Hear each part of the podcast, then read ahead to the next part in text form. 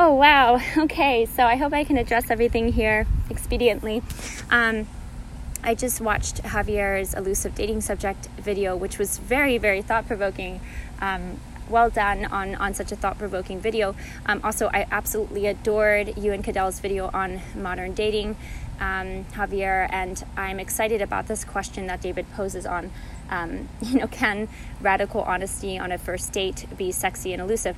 So, where do I want to start? I, I, I think what I want to start with is, is acknowledging that I think this is a really important question, and I think it's really interesting to think about um, radical honesty Um, when engaging with another person, and what does that mean? And I have been thinking a lot lately about what does it mean to be honest with oneself? What does it mean to be honest with another? Um, and what, basically just like what what is honesty exactly? Um, especially considering how little we always can be certain about, right? Uh, regarding ourselves, regarding our um, trajectory. So um, I, I, I do acknowledge that in Javier and what you said on um, the fact that a lot of times dating conversations end up being like a lot of B S. It's a lot of just, you know, here's um, here's my fact sheet and your, here's your fact sheet, you know, here's what I want or what I like, et cetera. And it does end up being this kind of exchange of pre- presumed um, qualities of self, right? And so that, that, that can be very problematic. That can be very problematic for certain. Um, now, I, I, I there is a self, though, yourself that is, you know, um, has something to do with the fact that you're sitting there on a date, right? There, there's something about yourself. There's something that it, it means, right, from your own self that you're actually on a date in the first place. So the self still has, uh, you know, something to say for certain, right? It's just what exactly does it have to say, and how in line with the real self is, or I hate to use the word self even, or real, because you know, there's so much to, to unpack with those terms, but I'll just I'll just say how much does the self that is spoken about, right? How much does that align with the self that is within, if, if we want to put it that way? Um, of course, there's always the dialectic, right? The self is constantly changing, and um, it's kind of like a feedback loop, taking in new information and evolving and and and changing, um, and and and and yet the self does have some things that are constant, like their past, for example. However, what could be change that what can change about their past is how they interpret their past, for example, right? Or how they see their past in a new light. Um, and I bring that up because in a lot of times in relationships, radical honesty could look like, you know, the person t- talking about, um, you know, let's say their their past relationships or things that they've been hurt by in previous relationships, right? And I do love, I love, I love Cadell, how you, you discussed this idea of just saying, here I am, basically, you know, here I am, here's my good, my bad, my ugly, my beautiful. And, you know, if the person is like turned off by that and they run away, then it's like, well, okay, you know, they couldn't really handle all of that expression. Um, but maybe they listen, and maybe they like come back to that because it's very authentic, or they, they are interested in that. Right. Um, but, but as Javier point, points out with the self, it, there is a, there's a, a question on how much does what that person shares on their self, being honest about themselves, come from certain assumptions, right, about who that, what that self is. And um, there are certain interpretations, right, that lead somebody to being very honest about themselves in a certain way. Now, I, I do think, though, it still stands that one must be just radically transparent with themselves. Like the idea, Cadell, you mentioned something about like what what it would be like to still be with me in eighteen months, right? That's an amazing question. Like you being radically transparent with oneself to basically do kind of a self self-assessment, not judgment, okay, because that, that can be problematic when you start just going into the judgment realm. But if we get to, a, if we stay on assessment, and Daniel has a great paper on this, on, you know, judgment versus assessment. But basically, if we do the assessing of ourselves, it, it, I think this is the type of honesty that it seems like you may be talking about, Cadell, correct me if I'm wrong, but it's kind of this ability to say, okay, I'm a real person and I have strengths and weaknesses. You know, I have things that would be enjoyable to be, to, to engage with, and things about me that are not enjoyable to engage with. Um, and how would that be in eighteen months time when the person's really actually doing life with you, you know? Um, so, so I, I, I think that's important. Um, now obviously it's hard to, you always have to have like an open hand to all of that because, um, you know, maybe something you consider to be something that's a fault in your mind about yourself is to someone else like a strength, you know? So it, it, it does get very, it does get very interesting, right? If we think about it in that way. Um, so, okay, I, I just want to address that because that really kind of, I feel like, is what you, you, this first came up in your, your modern dating talk, which I loved, absolutely loved it. Um, now in, in your talk, Javier, which I think is really interesting, and, and um, I haven't listened to Supanchuc enough. She's um, sounds like she has incredible ideas. I'm already super duper intrigued. I listened to um, one of the lectures you did, Cadell, on her book, um, and I was just completely floored. You did an incredible job unpacking her her ideas and shedding some very interesting light and perspective of your own on the on the topic. So I I, I just absolutely loved it. Um, but I haven't, you know, necessarily done a whole lot of work and research on her myself. I'll, I'll say that, but. From what I gleaned from your talk, Javier, on the elusive dating subject, um, I, I think it seems like what she wants to say is to always like keep the mystery in a place, in a sense, to to the dating subject, to the subjects that are then engaging with each other, right? And that's good. Like you, you do want something like um, elusive, uh, and that's something that is also associated with with um, with sexiness, right? Is like the mystery, right? The the the partially revealed, and yet so much more to see. All of that sort of stuff. So so. That that is that seems that seems to be very good. That that could be a good thing to to to sort of work towards or think about how that practically can happen in a relationship and in, in dating. Um, my my the idea, because you know David asked about that. Like, can it be sexy to be radically honest on a first date? And and I think um, let me just make sure it's still okay. Um, hopefully I can wrap this up here. Thank you for your time and listening. Um, I'm really enjoying the, the conversation that is ensuing from this on this topic. Um, so what I want to say is that the elusive dating subject, in achieving that, it seems like, Javier, you're suggesting this, that the free associative discourse, right? I think that's the terminology used. And I think that's that's very interesting. I think that's very, that's. I think you're really kind of circling around something very important. Um It's almost like this ability to just be candid, right? Like the whole point of dating that can feel so artificial and fake is this kind of like, you know, performative, like, ah, like, you know, how does he see me? How do I see her? You know, um, how do I see him, et cetera.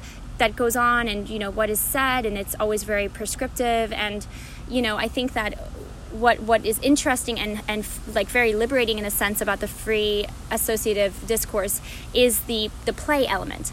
the play element, the, the improvisational element, right? The, we're not going to kind of use our facades and our labels and our, our fixed fixations and fixed identities, um, to, to engage with each other, because then it's kind of like just, it's kind of like, there's really no, it's like two hands being pressed together, but they're not clasped. They're not like, the fingers aren't mixed together, right? Like, you know, it's like when you just, you know, it's this kind of slapping, you know, instead of this kind of like actually holding hands when your fingers interlace, right? So that's kind of what happens. There's this constant kind of exchange of high fives, if you will, of this information, um, and these these ideas of identity, versus it being like not just the the label of the identity, but the actual multifaceted, robust human being that you are. That is your actual identity. That is your actual, like, real self, right? Is this multidimensional, multifaceted self that um, cannot just be, you know, distilled into like, I am a teacher. You know, it's just it just can't be. Um, and so I love this idea of the free associational discourse. My my only concern is the emphasis on the displeasure, and also the risk of of no filter. Okay, so filters can be very bad too, in a sense, because that is hyper performative, even more performative with the filters that are put on. At the same time, if you have, if you literally just say what comes to mind, as you suggested, Javier, again, I think this is a great idea to really explore, but I guess I'm just thinking about if it's, you know, if we were taking like a date, it's happening, you know, Sally is with Bob, and, you know, then Bob just, what comes to mind is, wow, you know, Sally's, you know, I, just something that comes to mind, like, wow, Sally's hair is insane. You know, it doesn't, it, Sally's doesn't, her hair looks really um, insane right now. Like, I just, I don't know why, but it just really looks insane, you know.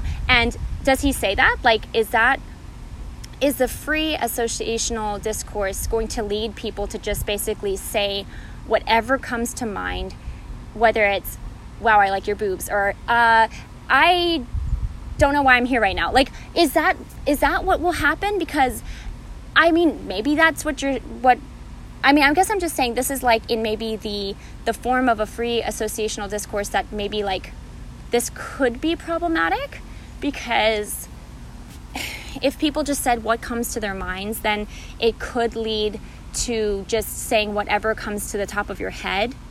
Because if you're going to start saying, okay, well, I'm not going to tell her that I think her dress is ugly, or um, then you're still using some sort of like self-determined standard by which to say some things and not other things, right? So why not just tell her that, you know, about your radical self um, honesty about like your your your strengths and your weaknesses, you know, like.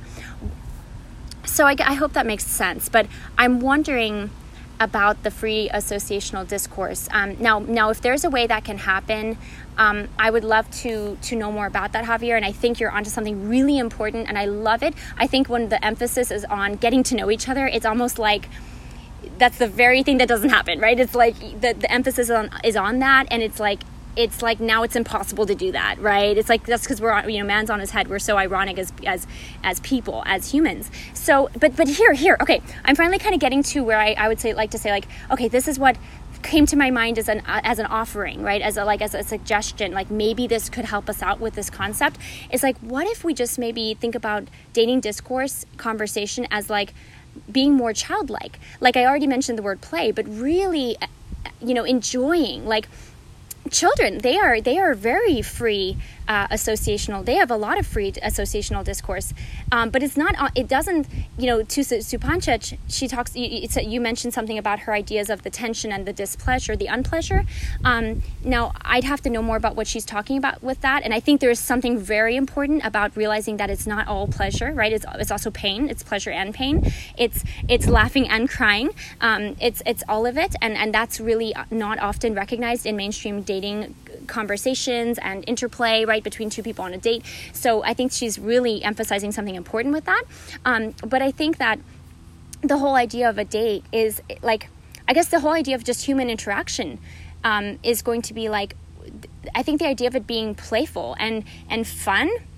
Like not fun in the in the boring kind of facades and, you know, slapping of information to each other where you end up just kind of like, you feel like you just got beat up after a date and you're like, dang, that wasn't fun at all, you know? But this idea of it being re- really fun, where the, the, the free associ- associational discourse is not simply just what comes to mind. Maybe so. Maybe you do say what comes to mind. Wow, you have beautiful eyes, you know? And you're not afraid to say that because you're just, you think that, right?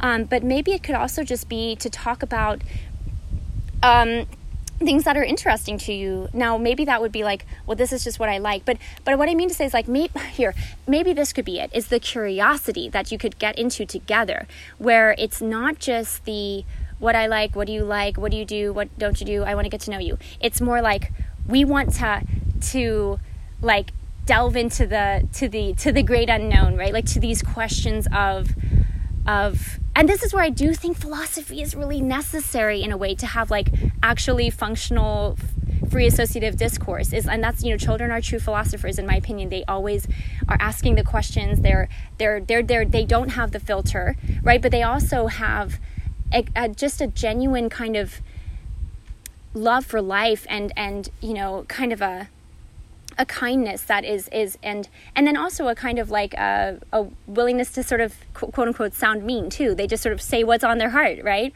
Um, so I don't know, I guess I'm really just thinking about maybe taking that in the direction more of like childlike discourse as the free associ- associational discourse so that it's fun. Like maybe there's literally like play elements, like where you guys, where you like pretend to be on a ship, you know, and it's like, where are we going? We're going to go on this like adventure, you know, and that could really kind of inspire that free associational discourse that then doesn't make become possibly awkward if it's just the unpleasure side of it, where it's really the emphasis is on literally just what comes to the top of your head, um, which again, maybe that can work. Tell me, I don't know, D- disagree with me. I would like to hear your thoughts. So I, I, I guess the long and the short of it, thank you all for listening to this and for your time, but is to to really put the emphasis on play, uh, a childlike spirit in conversation, and and to your point, Javier, to not focus on getting to know each other, but more so on focusing on like um, playing together, right? And and um, in that way you play, you get to actually, oddly enough, ironically, you in the play, you, you actually start to really see your true selves, right? And, and see the true self of the other, right?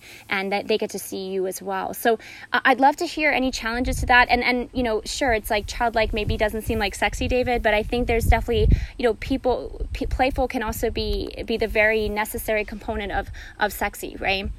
There's something about that, the mystery, the adventure that is, is extremely sexy and elusive. That's that's the whole aspect of it, right? The mystery and the adventure. So I, I in a practical way, maybe the play element is what might be helpful in having more um, successful discourse um, to maintain the sexy and elusive, um, but also to be honest and to kind of al- allow the two people to really get to know each other better. Um, I don't know, would love to hear your thoughts, guys. Thank you so much for your time, and thank you for sharing what you all have shared as well.